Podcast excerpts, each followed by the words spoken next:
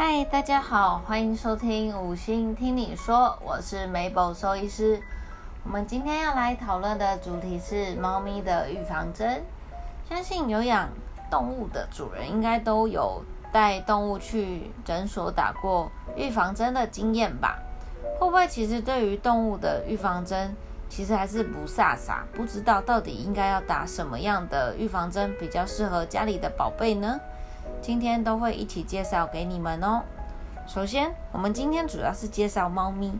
那猫咪呢，最常见的施打的预防针是三合一。那三合一它是什么？它其实是由三种不同病毒所组成的一种疫苗。那这三种病毒分别为猫瘟、猫鼻气管炎跟猫卡里西病毒。那这三个病其实。有一些如果有在救援，比如说幼猫，或是说你的幼你的猫咪是外面领养回来的，可能刚带回来，眼睛啊、鼻子啊很多分泌物，眼睛甚至张不太开，都有可能跟呃这个病毒感染会有关系。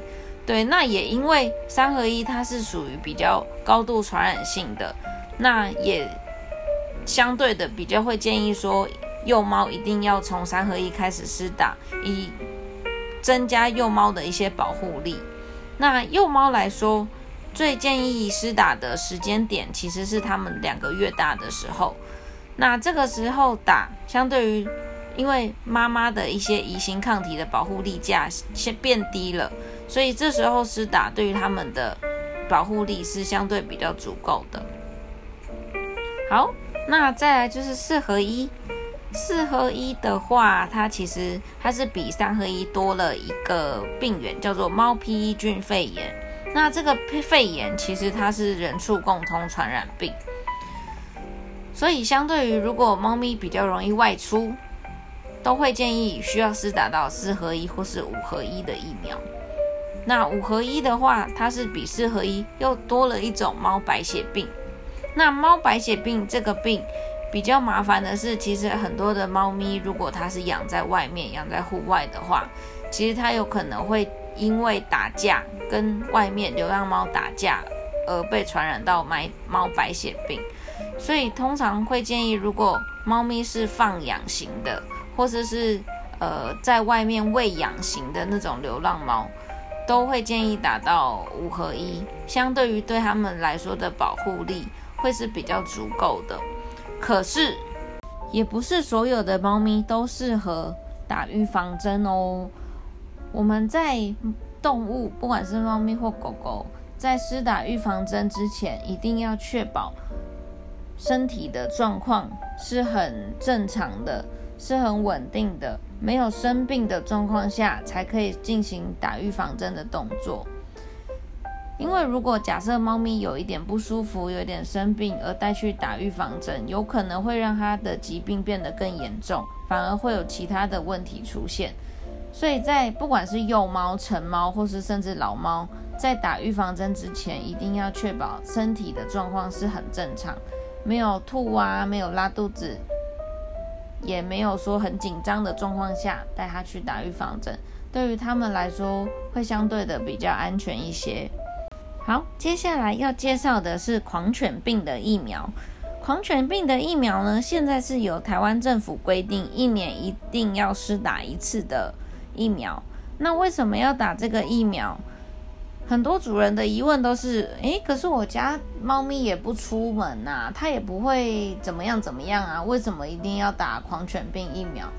其实是因为台湾现在不是狂犬病的非疫区，狂台湾现在是。等于说有狂犬病的病例，虽然不是发生在犬猫身上，但是其实因为为了要防疫的状况，一定会建议要施打狂犬病疫苗。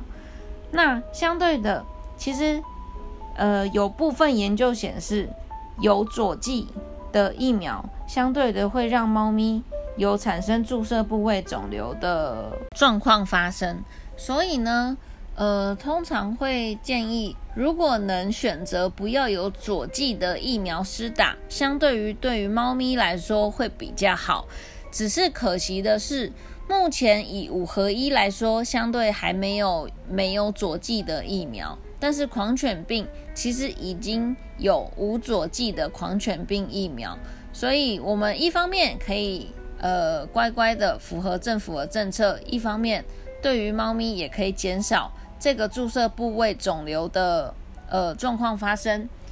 好，那介绍一下为什么佐剂这个东西会让猫咪有这么大的一个反应呢？因为主要佐剂它其实含有铝的成分，那这个铝的成分呢，其实为什么要添加在疫苗里面的原因是，其实因为死毒疫苗啊，它要添加这个成分，它才可以让它的注射部位。诶，有炎症，有发炎，以借此可以导致有足够的免疫反应，让你的疫苗达到比较好的免疫效果。所以为什么要添加佐剂的原因是在这里。那也因此会建议的是说，呃，非必要性不用打到有佐剂的白血病疫苗的猫咪就不要打。或者说，如果真的要打，那就是频率加长，可能不用每年施打，尽可能拉长施打的时间，也可以减少就是注射部位肿瘤的几率发生。对，那如果假设我们要怎么预防？不管你打三合一、打五合一，其实你都必须要去观察猫咪在回家之后打预防针之。呃，打预防针回家之后，它的注射部位有没有什么怪怪的变化发生？哦，通常如果是不好的肿瘤，它比较常见的一些变化都是可能在施打的部位一开始是小小的肿块，可能硬硬的，那它可能会在短时间内变大，比如说在几周内、几个礼拜之内变大。如果会变大的话，你可能就要特别注意。如果越来越大的话，那就要赶紧到医院去跟呃医师讨论说，哎，我好像上个月有帮他打过预防针，结果他这个部位一直不断的在肿胀，会不会有疫苗相关性肿瘤的状况发生？这件事情是其实蛮重要的，因为动物它们不会说话，所以其实很多的。症状跟很多的状况是需要主人一直去观察，一直去呃呃照顾，他才会发现的。没错，好，我们今天就大概介绍到这边喽。如果有什么疑问，都可以传讯息跟我们说哦。好的，拜拜。